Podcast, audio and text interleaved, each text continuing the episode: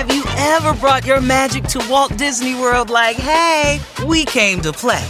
Did you tip your tiara to a Creole princess or get goofy officially? Step up like a boss and save the day? Or see what life's like under the tree of life? Did you? If you could. Would you? When we come through, it's true magic. Cause we came to play. Bring the magic at Walt Disney World Resort. Meet Janice. Unfortunately, her thing is sneeze attacks every time spring returns. I literally sneezed 40 times in a row once. Luckily for Janice, at the Walmart pharmacy, she can get over the counter allergy relief for things like sneezing, runny nose, and watery eyes fast with online pickup or delivery. No more suffering? That's nothing to sneeze at. I see what you did there. Help survive allergy season with fast online pickup or delivery from Walmart. Welcome to an easier pharmacy. Welcome to your Walmart. The great chronicler of the Gilded Age, American writer and novelist Edith Wharton, had a life that, at times, one could say mirrored that of some of her characters. There were moments of joy, sadness, optimism, and some endings that perhaps never found complete resolution. Biographers started work on the story of Edith Wharton's life beginning in the late 1960s and through the 1970s and into the 80s. Newly discovered letters and writings came to light that revealed a particular relationship that she had had. A love affair with American journalist Morton Fullerton, conducted in Paris from roughly 1907 to 1910 while she remained married to her husband Teddy. The affair affected her deeply and transformed her, one could say, as a writer as well as a woman. I myself became really fascinated with this moment in her life, and as many of you know, devoted an entire episode recently to telling the story. But this was a story that Wharton never told herself. But there was another story that Edith Wharton did tell. And as she got older, she looked back at the years of her childhood and the Gilded Age that, from that vantage point of the 1920s, had long since disappeared. Her masterpiece, The Age of Innocence, written and published, and given the Pulitzer Prize for Fiction, appeared just at the beginning of the 1920s. When Wharton died in 1937, she left an unfinished manuscript of a novel called The Buccaneers, which again was set in those years of the Gilded Age and told the story of the young women from New York families who, in an effort to shore up shaky social positions, were packed off to Europe to marry impoverished and that term is relative, impoverished aristocrats, thereby trading American cash for European coronets. The first of these women is often considered to be Jennie Jerome, who, in order to secure her family's position, married Lord Randolph Spencer Churchill in Paris in 1874. Jennie named her first child Winston and brought him up with her drive, strength, and perception. Although it seems that Jennie married for love, the marriage had its challenges, isolation, and pain.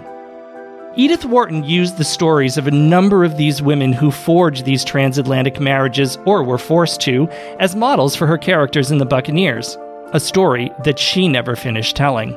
The former Jennie Jerome, who had become Lady Randolph Churchill, like Edith Wharton herself, certainly had moments of drama and doubt in both her public and private relationships. Today's show takes a unique look at the intimate lives of both Edith Wharton and Jennie Jerome, and so many of their public and private contradictions, conflicted emotions, but ultimately both women's power, creativity, and resolve. Thanks to the vision and the talent of my guest today, playwright and actor Anne Undeland, now we can find unique insight into both women's private worlds by seeing their lives dramatized on stage.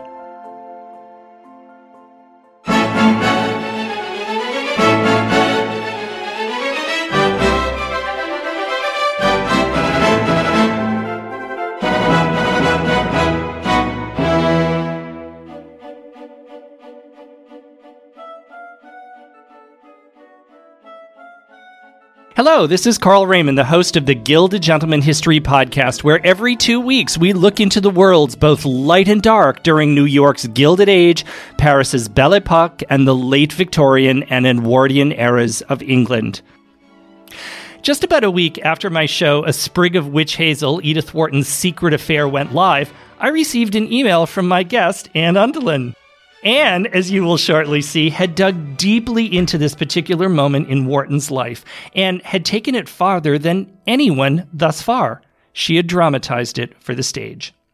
Anne and I began this wonderful virtual correspondence, and I wanted to bring her onto the show not only to add her viewpoint and insight about what we can know of Wharton from this long hidden experience, but also similarly what intrigued her about the life of Jennie Jerome, which led to a dramatic treatment of her life as well. So we'll be dipping into it all, including a discussion of the challenges of dramatizing Wharton's own life, a look at attempts thus far to dramatize her fiction, and perhaps some similarities even between Edith Wharton and Jennie Jerome, who one could say inspired some of Edith's own writing. Anne Undeland, a diplomat's daughter who was born in Egypt, is a theater artist who works both as a playwright and an actor. Her performing credits include productions with companies in New York City as well as in the Berkshires of Massachusetts, including the acclaimed Shakespeare and Company and Great Barrington Public Theater. Her plays have been performed around the country and have gained awards and the recognition of critics. Her play, Lady Randy, based on the life of Jennie Jerome, has been produced by WAM Theater at Shakespeare and Company in Lenox, Massachusetts and her newest play, Mr. Fullerton Between the Sheets, based on the relationship between Edith Wharton and Morton Fullerton, had its premiere last summer at Great Barrington Public Theater and will be performed with great anticipation by Boston's Gloucester Stage this coming July. And I so completely welcome you to the Gilded Gentleman. Oh, thank you, Carl. I loved your podcast about Edith Wharton called A Sprig of Witch Hazel. And as soon as I, I heard it, I immediately sat down on my computer and started writing you and thinking, oh, I must know this person. And then you got back to me almost instantly. And here we are. And the conversation has never stopped, right? I hope it never does. no, it won't.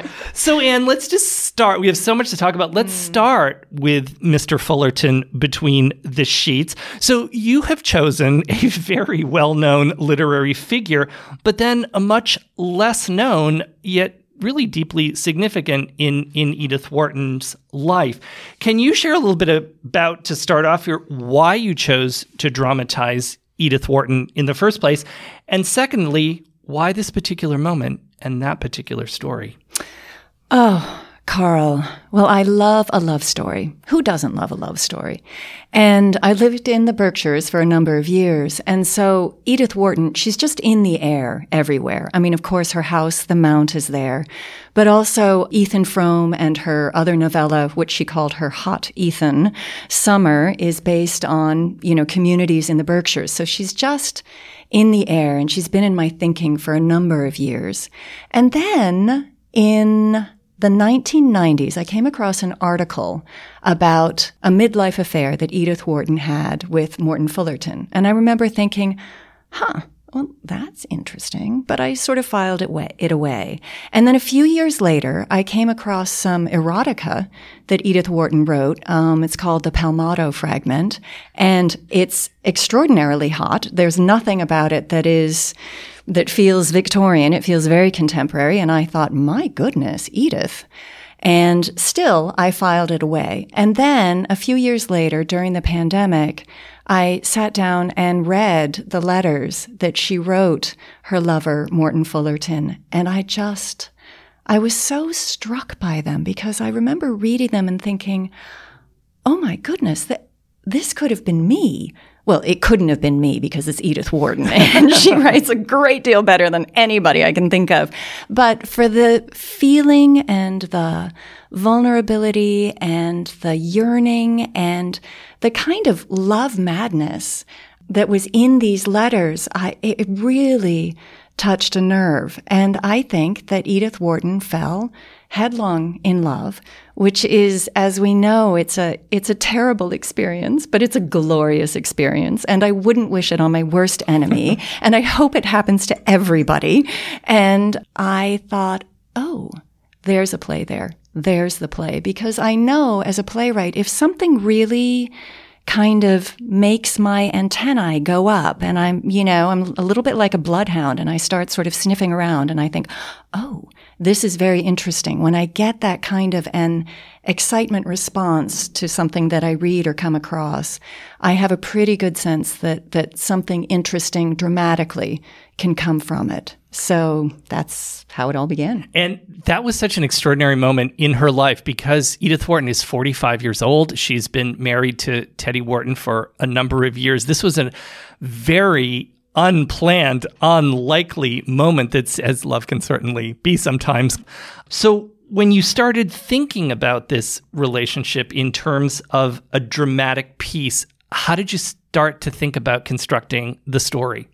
Well, you know, what you're saying is exactly right. Um, Henry James used to call her the eagle and the angel of devastation because she could just level people. And she was always the smartest person in the room. And she always just had everything completely, I think it must have seemed completely sewn up. And she was surely very intimidating. She did not suffer fools gladly.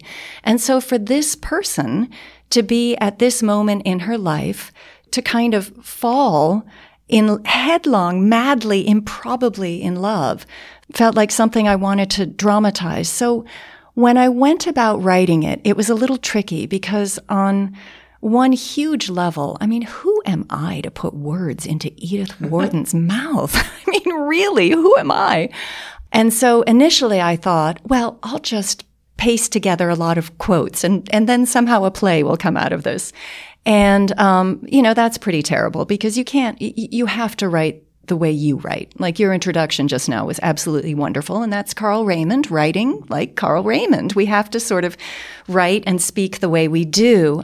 So I came across a reference to Edith Wharton having had buck teeth.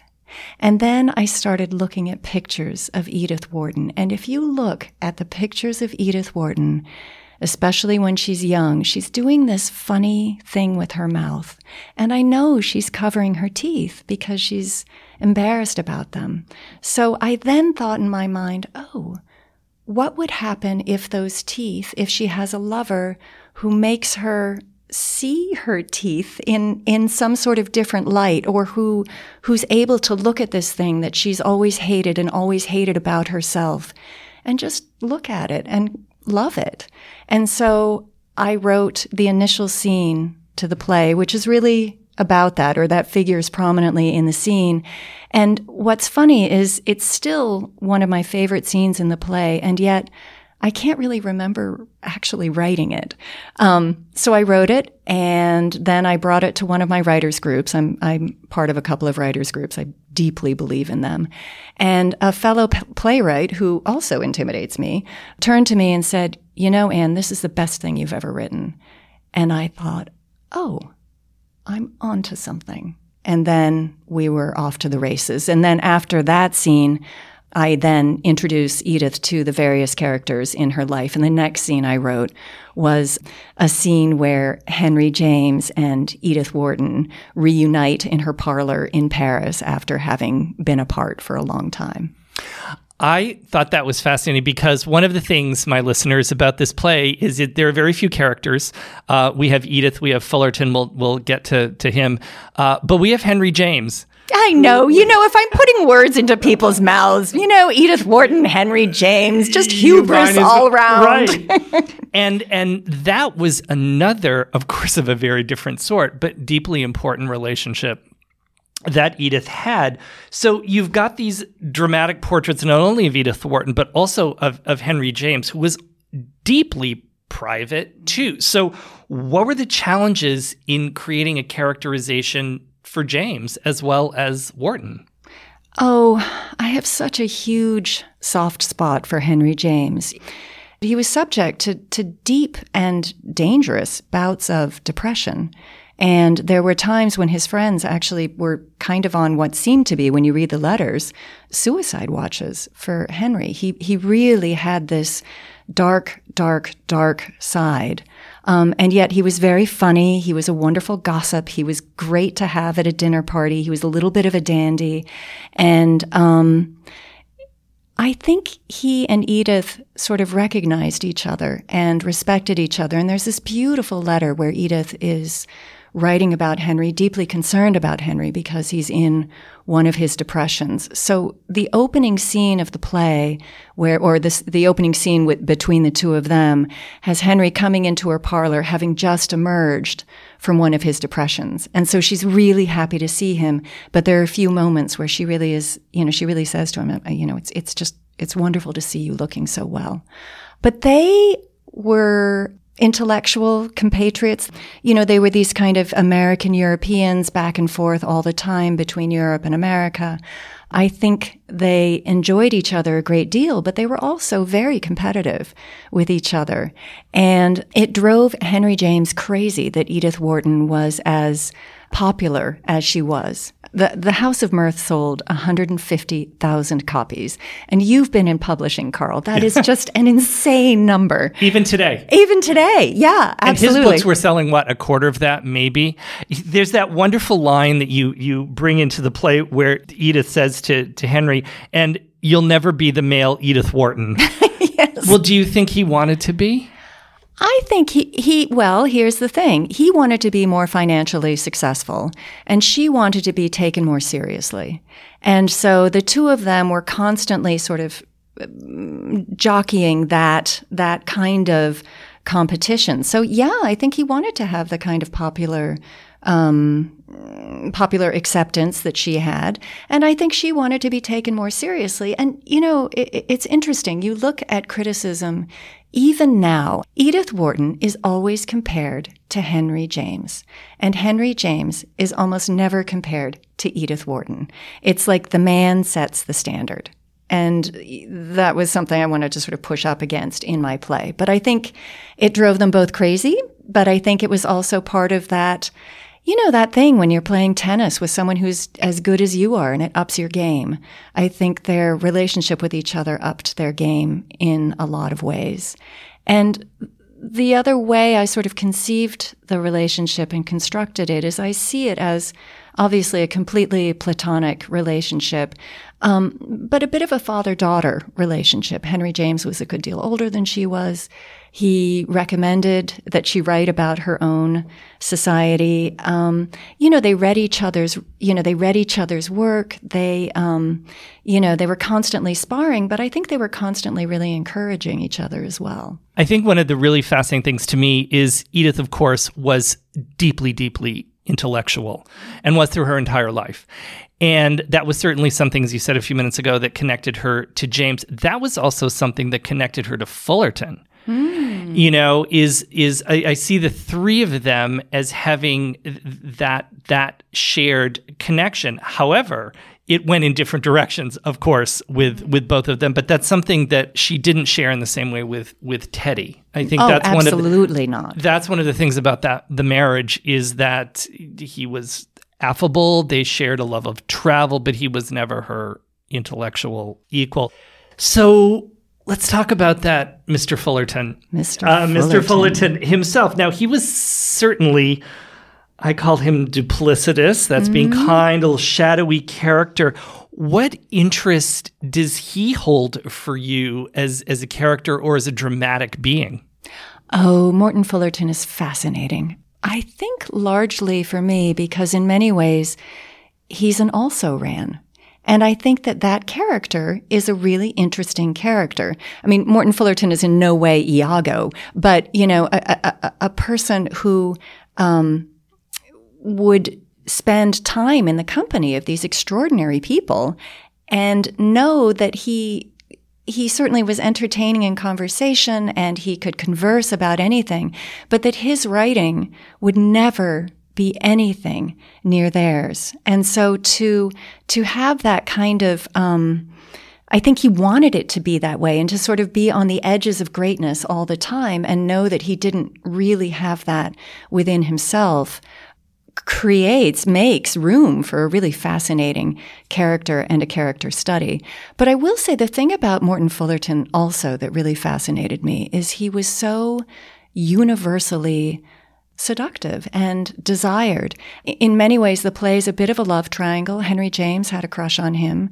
You know, Edith Wharton fell headlong in love with him. And Morton Fullerton was, I think, as uncomplicated as it could be in that era, but I think he was firmly bisexual and everybody was in love with him. And I think his power was in the bedroom.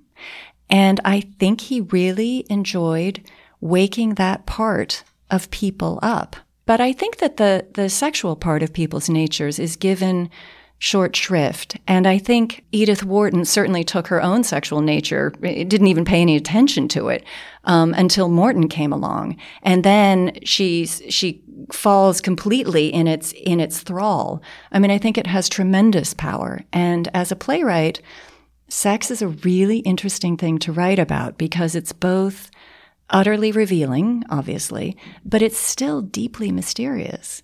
And people will do some of the most extraordinary things for it. Even now, I don't know if you've noticed, but I don't think that ever changes. well, you know, when you look at the world that she came from, I mean, that incredibly difficult, constrictive, restrained world. I mean, the famous story of she asked her mother the night before she was oh, going to be married, like heart. what do married women do when, you know, her mother tossed that off. And when you read the letters between Wharton, well, that Wharton wrote to, I mean, there is this just vulnerability and this, you know, which feels very 16 year old, but here was a mature woman that was, that had these, these feelings. I mean, it's just, it was extraordinary. It was. And I think that Morton Fullerton, you know, one one wants to judge a person because they have lots of lovers and and you do you must because it causes so much pain in people and caused so much pain for Edith. It really was bewildering to her. But I, I really think that Morton Fullerton was one of these people who just kind of loved the one he was with. And I think the problem was he was with many. And so, you know, he was constantly on the run, a Peter Pan, if there ever was one. And, you know, Edith kept wanting to make him hers. And, you know, that just wasn't possible for a man of his, a man of his character. And I find it fascinating that even after the affair ended, you know, 1910 ish, they, you know, went their separate ways, sort of, but they did not they completely end yes they did not completely end their connections and and they were friends really for many years um, after that although he never gave her the letters back which he never gave her the letters back. But there was apparently there was a little back and forth too. There were times when she was like oh keep them and times when she was like Right. no you must give them back. And you know it's a little sad though because i think it was only in sort of needy old age that he winds up selling them because he was an also ran. He didn't you know he didn't have real achievement. Another character it's actually not a character it's characters that i want to ask you about. This may be a surprise oh question. is it the dogs? It's the dogs. Because let me explain for our listeners Edith Wharton famously loved dogs and she always had three, four, five running around in all her various homes and and and they're all small little yapping creatures running all over. It she loved dearly, dearly loved them. But you have the char- the offstage characters of the dogs in in the play. And I wanted to ask you about that. What role did they perform? Oh, well, I think they're sort of the, the harbingers of, of people coming to the apartment, obviously. By the way, there's a dog cemetery at the Mount Yes, in Lenox. yes, it's yes. so sweet. And Edith Wharton, she loved her dogs. She loved them. And she, you know, it's interesting. I came across some, some writings of hers where she, she really believed that she could actually communicate with them. And so she, she, you know, and then on another level, what creature like jumps up and down and does somersaults for joy simply because you came home? I mean, really. um, but the thing is, is that the dogs in the play, they bark when Henry comes in, but they don't bark when Morton comes in. And Morton has a special way with the dogs. And so it's the way into, it's, it's one of the primary ways to Edith's heart is he disarms the dogs, which then disarms Edith because on some level they're kind of her gatekeepers on, on, in some way. I thought they were very important. I'm I so glad we had this so talk important. too. I'm so glad you brought them up. I'm so curious about again on process. So, for you had the concept of this play and you knew you wanted to dramatize it. How did this whole thing evolve from you starting out with readings and a workshop process? And how did the whole thing evolve to finally getting it on the stage? Did you change your allegiance to characters? Did you change perspective or insight? Or what happened over the course of the play's creation I wanted to create something that will only work in theater, that isn't something that would actually be better as a movie or better as a novel. I want something that I wanted something that was really specific to the stage. You know, there was this wonderful production in um, Great Barrington last summer, but I realized that there were things that needed to change for the Gloucester stage production that's coming up. And um, some of it w- was structural. And the biggest one was the, um, the breakup scene between um, Edith and Morton. Um, I made it much more physical and I made Edith is not the winner, but she's definitely the protagonist of that scene in a much more definite way. So let's scope out a little bit here and um, talk about Wharton's work that has been dramatized by by others over the years. And her work really has. There have been a number of, of dramatic treatments throughout the early 20th century, but I think probably people's most most well known or famous is Scorsese's 1993 uh, The Age of Innocence, which I think is simply brilliant. The reason I bring it here, bring it up here is that you commented to me in your very first email to me when you said that you felt that The Age of Innocence was the most violent film that Scorsese had ever made. And I've just saved that question to ask you here. Can you explain why? Well, actually, that's a quote from Martin Scorsese, who said that it was the most violent movie that he had ever made, which um, really drew my attention. I thought, my God, really? And then I started thinking about it. And you know, the story, Gilded Age society, in many ways, you know, it had a very definite code. And mafia movies have a very definite code. And when someone breaks the code, um, as Edith Wharton's, you know, protagonists do, and certainly Edith does in my own play, when you break the code, things happen and it sets things in motion and there are definitely consequences for it. So in the age of innocence, the the love between Ellen Olenska and Newland Archer is so systematically and surgically and viciously destroyed. I think that's why Scorsese said that it was his most violent movie. But it really it took me by surprise when I read that quote because, you know, obviously he's famous for his violent movies and the movie that doesn't have a drop of blood is the one that he says is his most violent. But that's what I think is so fascinating mm-hmm. about it mm-hmm. because when you look at The Age of Innocence, you can look at it on one level as, you know, beautiful dresses and costumes and elegant dinner parties and I think that the the most important moment of that is that dinner party at the end of the novel when Newland and May, as a young married couple, are having this first dinner, and it's you know the send off dinner for Ellen Olenska. That is a vicious, vicious moment, but nothing is said. It's all. Uh, you know what you don't say that says all of it, not what you do say, and it's a very violent scene emotionally and and that is how I would certainly interpret that. Do you agree with that? Very, yeah, very, very yeah. much so. Absolutely. Right. You know, it's interesting. These other um, sort of movies of, of, of Wharton kind of all came out in the 90s. She had a moment back then.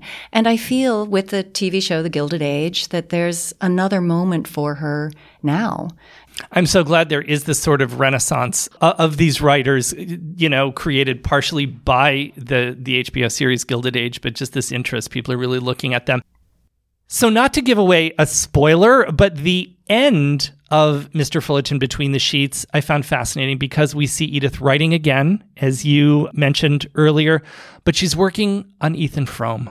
And that is a really interesting, you know, for so many people, that's the first experience people have reading Wharton, which is so not a good first experience. I mean, it's a wonder, it's a brilliant novella, but it's just not typical for so many reasons. Mm-hmm. However, I think it's fascinating when you look at Ethan Frome now with the lens that you've certainly given us today.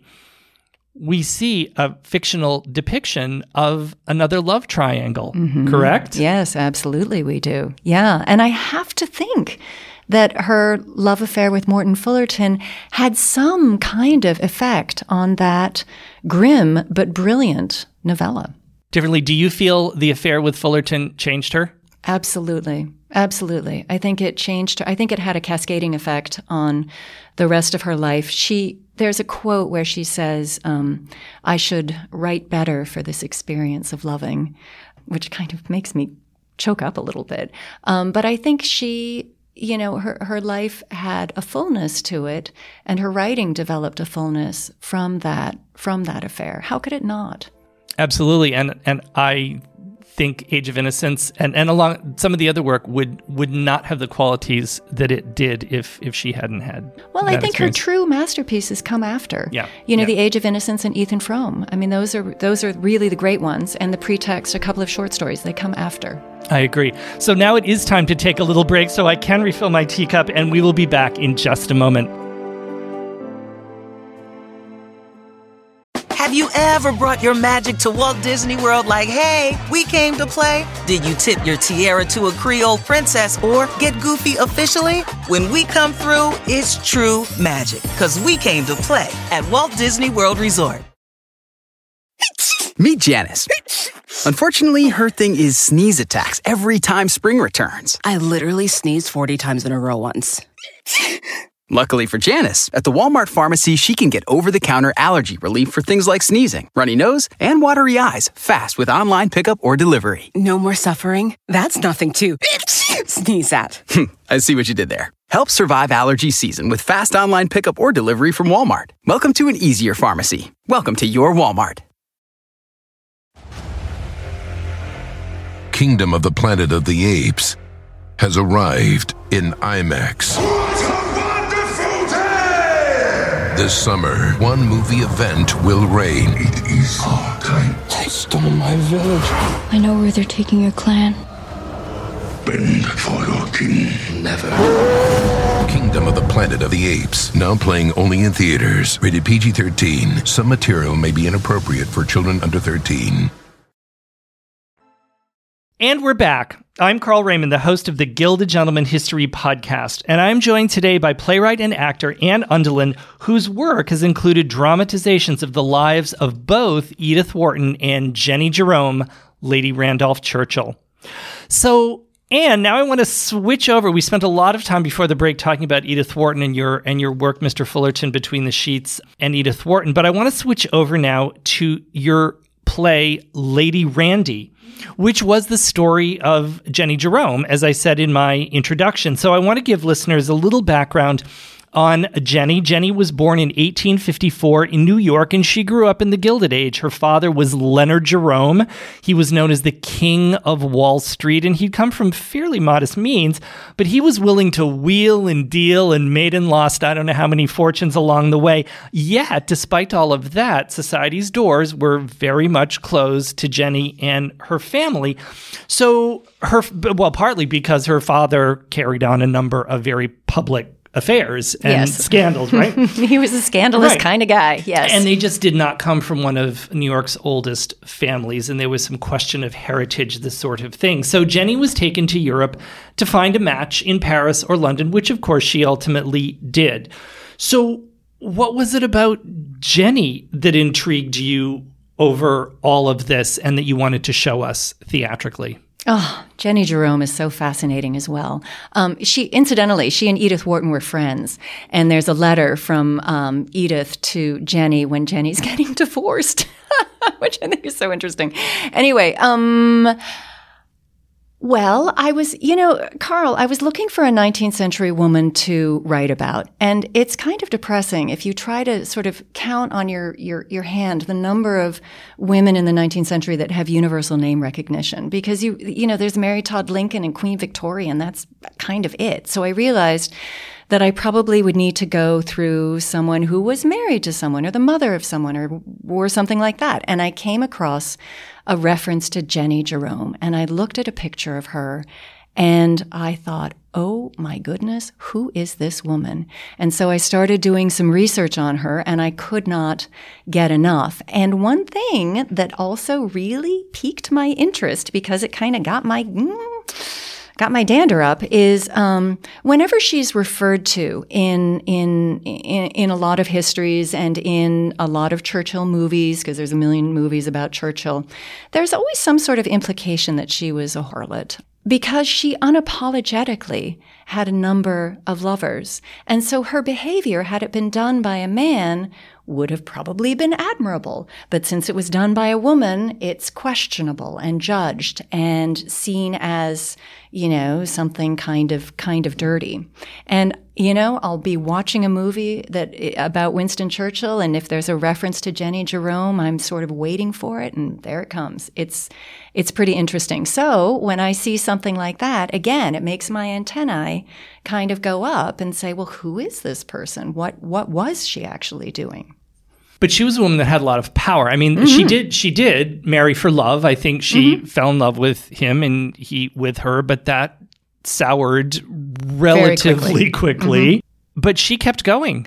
And can you talk a little bit about that? And and you have played Jennie Churchill. This was a role that you wrote for yourself. So I'm fascinated to know what you personally wanted to say through that role. Well, she didn't have access to power herself, and it would have been fascinating to see what would have happened had Jennie Jerome been born a man.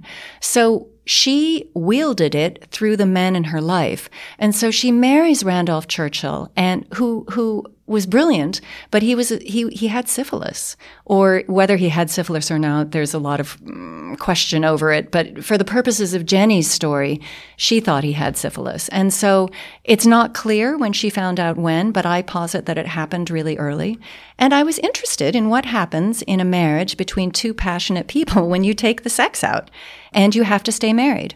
So Jennie remains married to Randolph Churchill, and he's very ambitious as well, but she really kind of helps him engineer this meteoric rise in politics. And there was there was real talk of Randolph Churchill becoming prime minister. But then his whatever was wrong with him he he was mad. He was insane. He was losing it on the floor of parliament. He, you know, she had to get him, she had to get him out of there. So she takes him on this trip around the world and uh, he winds up getting really sick in Cairo and, and then they wind up back in London where he dies.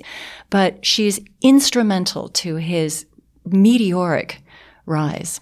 But she really inspired her son very Don't you think so. so much of those qualities? And one of the early scenes in the play is is you see the influence her father had on her, the wheeler dealer of certainly rough around the edges, mister mm-hmm. Jerome was, but but there was a certain business acumen that he did, I think, transfer to her and she transferred to Winston. Do you agree with that? Oh, absolutely. I mean, I think that that you know, Winston Churchill gives a lot of credit to his father for his you know political acumen and his his audacity and his bravery, but I would argue that it comes from his Brooklyn-born mother, Jennie Jerome, who who was completely she was unintimidated by anything, and she would she was completely audacious, and she she became.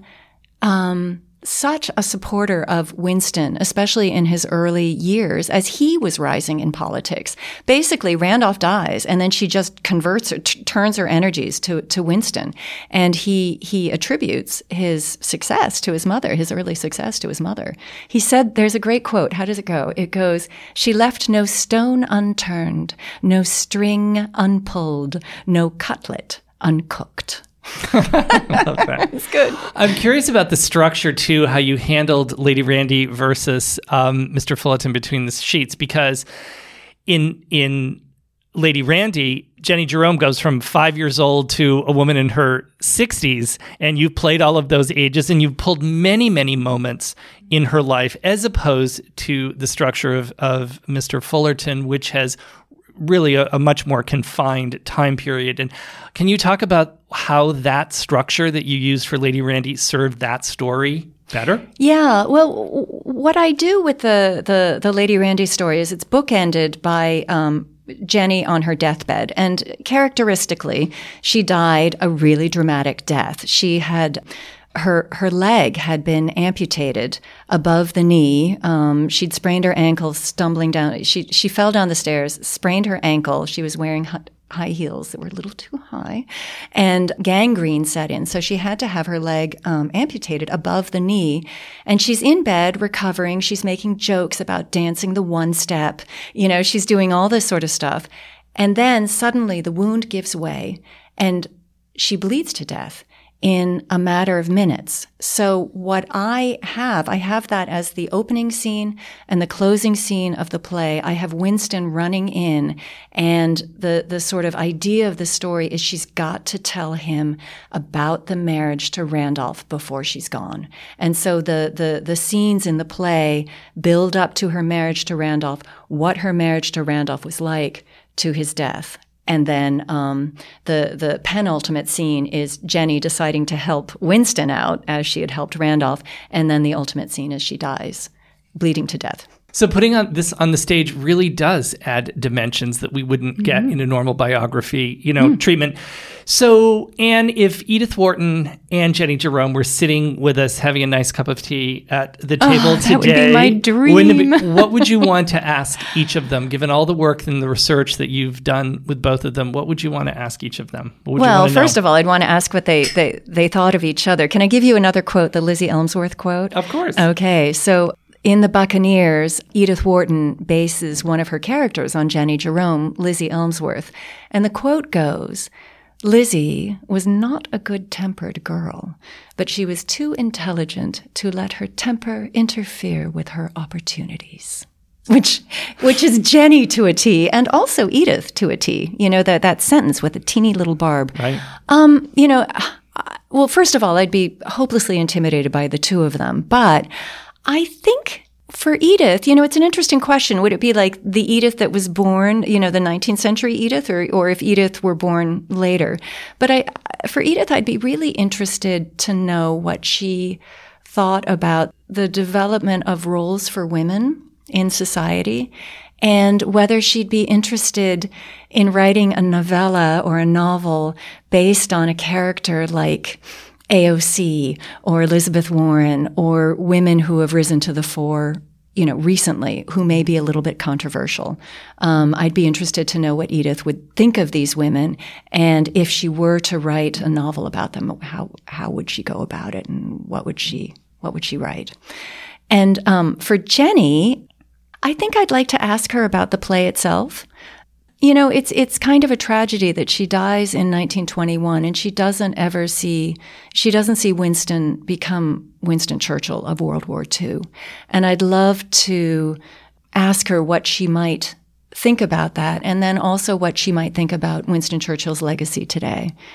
Are there other characters, literary or not, that you would like to look at and consider for theatrical treatment or other moments in in the characters that we've talked about today their lives that you'd like to put on stage? Oh i'm at work on a one-woman show about mozart's wife. Costanza. And constanza yes very interesting. So um, yeah so i'm at work on on on that.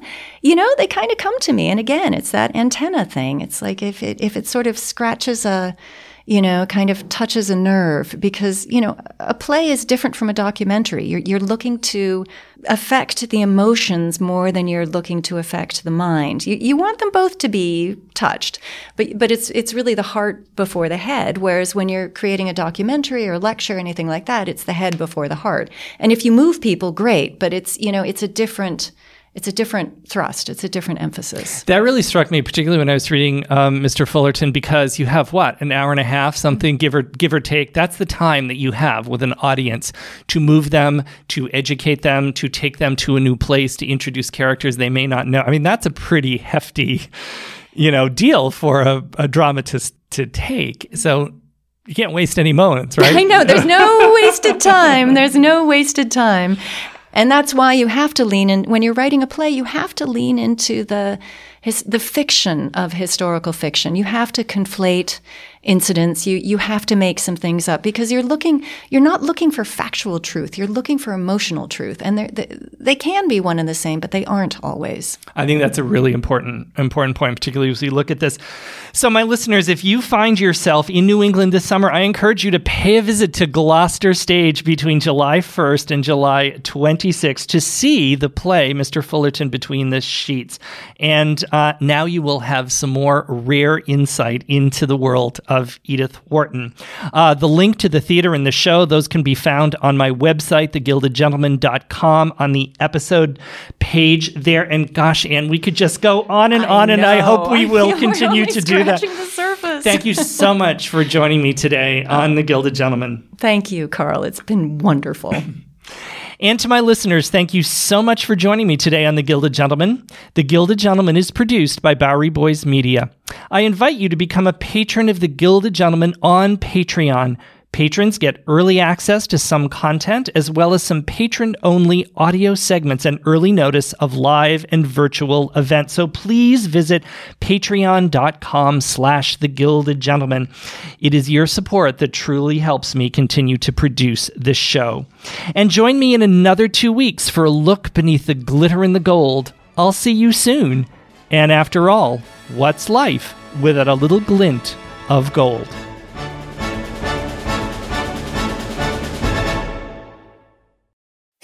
Meet Janice.